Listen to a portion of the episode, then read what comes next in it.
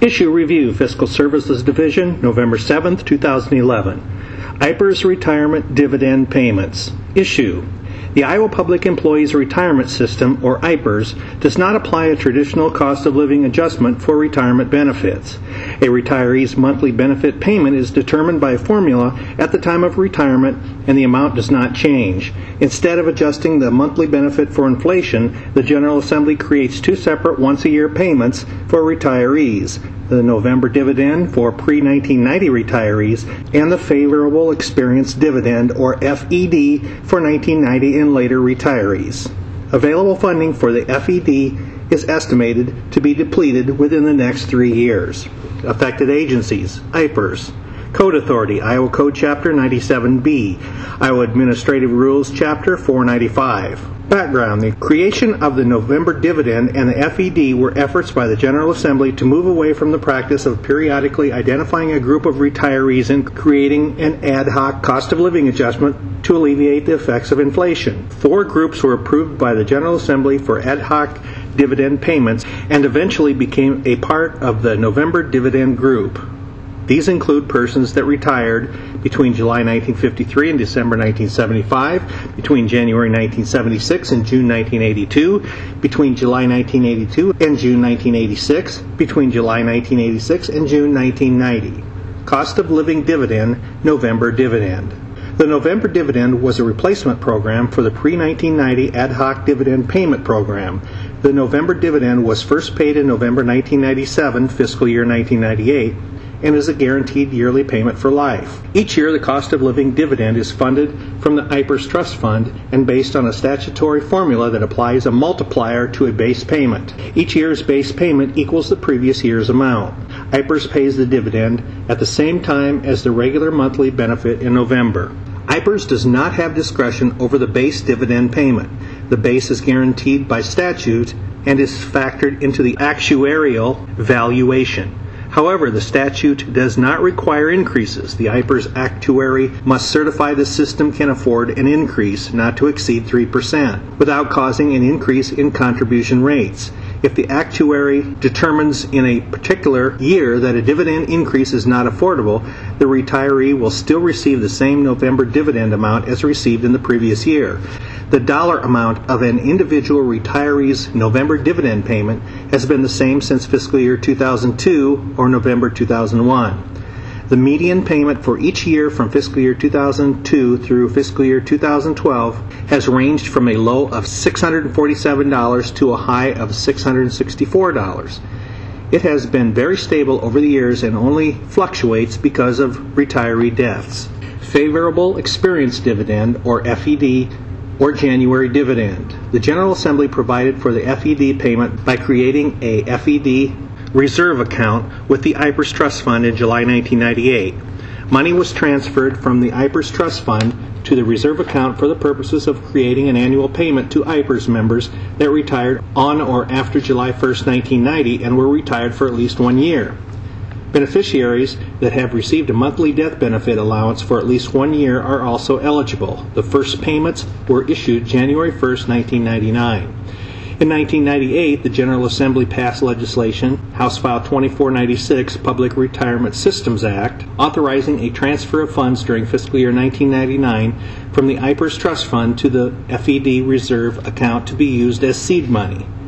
The actuary determined $229 million should be transferred. This represented an estimated five years of dividend payments. In fiscal year 2000 and again in fiscal year 2001, there was a favorable actuarial experience, so additional funds were transferred into the FED reserve account.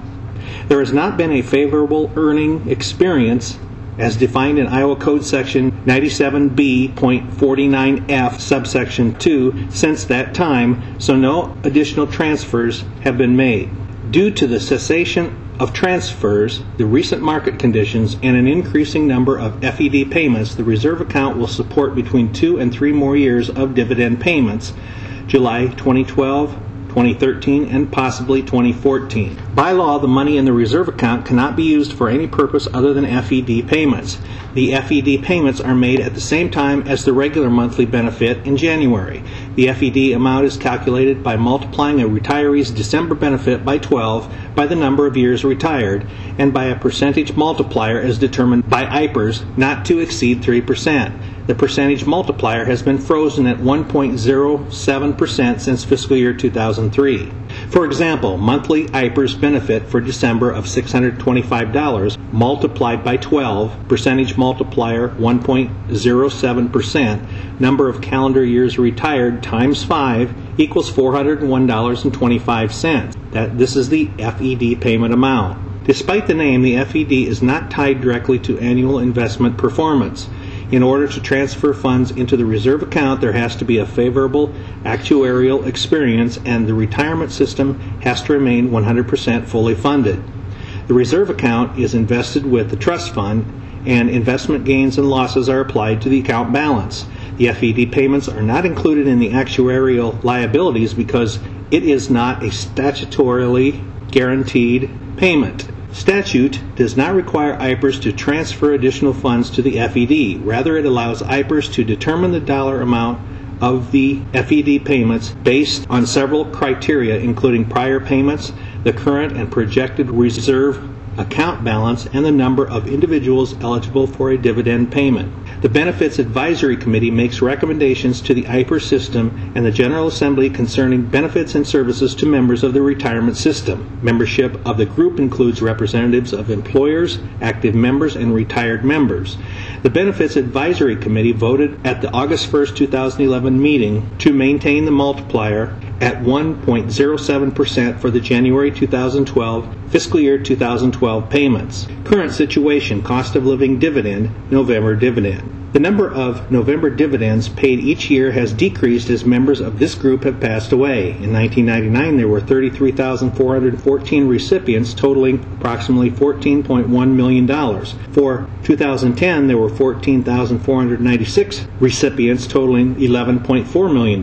This is a decrease of 18,918 payments made to recipients 56.6%, and $2.7 million, 19%. For fiscal year 2012, an estimated 11,647 recipients will receive approximately $9.1 million. The median payment for the November dividend is $652. The average age of the November dividend recipient is 88.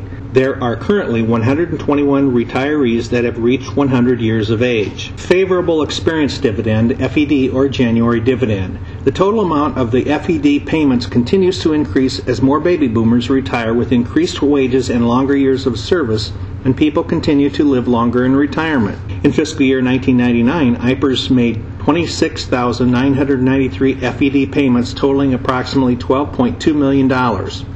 In 2010, there were 72,707 FED payments totaling approximately $78.1 million.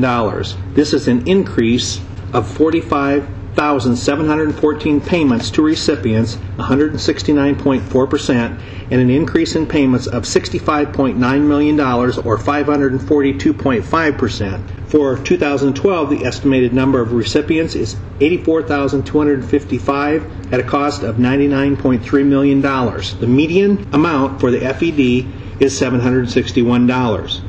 The average age of the recipient is 70. Because of early retirement incentive programs offered by the state and many other IPERS covered employers, cities, counties, and schools in 2010, approximately 8,000 retirees will receive their first FED payment in January 2012. Budget impact, cost of living dividend, November dividend. The statutorily required contribution rate for fiscal year 2012 is 13.45%. This is less than the actuarially required contribution rate of 13.71% based on the June 30, 2010 actuarial valuation there will be no adjustment made for the November 2011 dividend. The November 2011 payment is estimated to be $9.1 million and will be distributed to an estimated 11,647 retirees. The IPERS actuary must certify the fund can absorb an increase in dividend payments without requiring an increase in the employer and employee contributions. Due to IPER's ability to adjust the contribution rate up or down by one percentage point, there is a chance in the future that the statutory contribution rate will be equal to the actuarially determined rate, and at the same time, the IPER's actuary may certify an increase in the multiplier rate. Favorable experience dividend, January dividend. As of June 30, 2010, IPERS was 81.4% funded. The value of the reserve account as of June 30, 2010 was $339.1 million. The January 2012 payment is estimated to be $99.3 million and will be distributed to 84,255 retirees.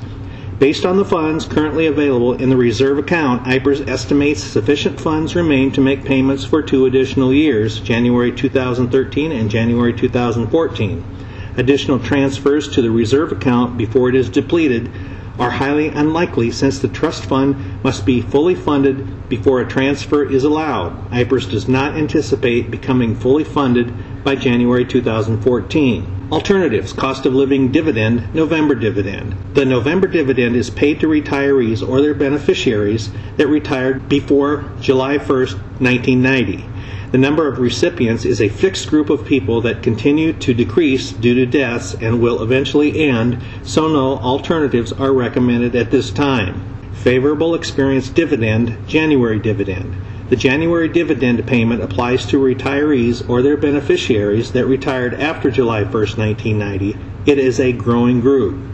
In 2007, the Benefits Advisory Committee requested four FED cost studies to consider ways to extend the expected number of years the FED could make payments.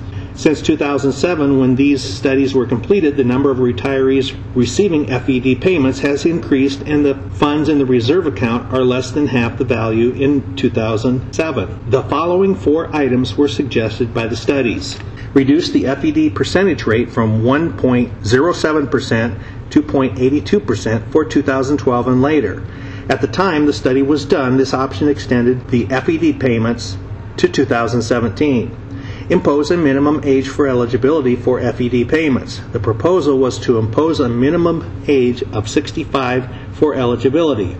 At the time the study was done, this option extended the FED payments to 2022. Add an age reduction penalty to the formula for all retirees that begin benefits prior to age 65. The penalty was 0.25% for each month that benefits prior to age 65 were received regardless of whether the person retired under the Rule of 88, 62, and 20 years of service or from the special services groups.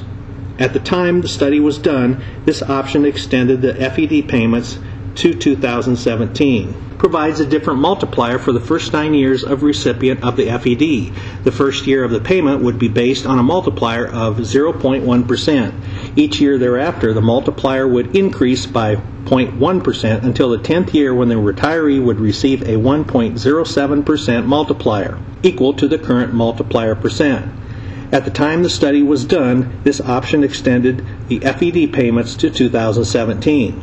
The General Assembly may wish to consider the following options. Maintain current law. Under current law, once the funds in the reserve account are exhausted, the dividend payment ceases. Modify the current FED payment to delay the depletion of the fund. Create an ongoing funding mechanism to provide cost of living adjustment for those that retired after July 1, 1990. Other states. In retirement plans, ad hoc cost of living adjustments, COLA, require the approval of the plan sponsor, whereas automatic cost of living adjustments are based on a fixed annual rate or on the Consumer Price Index, which is generally capped at 3%. The National Association of State Retirement Administrators and the National Council on Teacher Retirement recently completed a public fund survey of approximately 119 large public pension systems. The retirement systems surveyed different in how plans funded COLAs.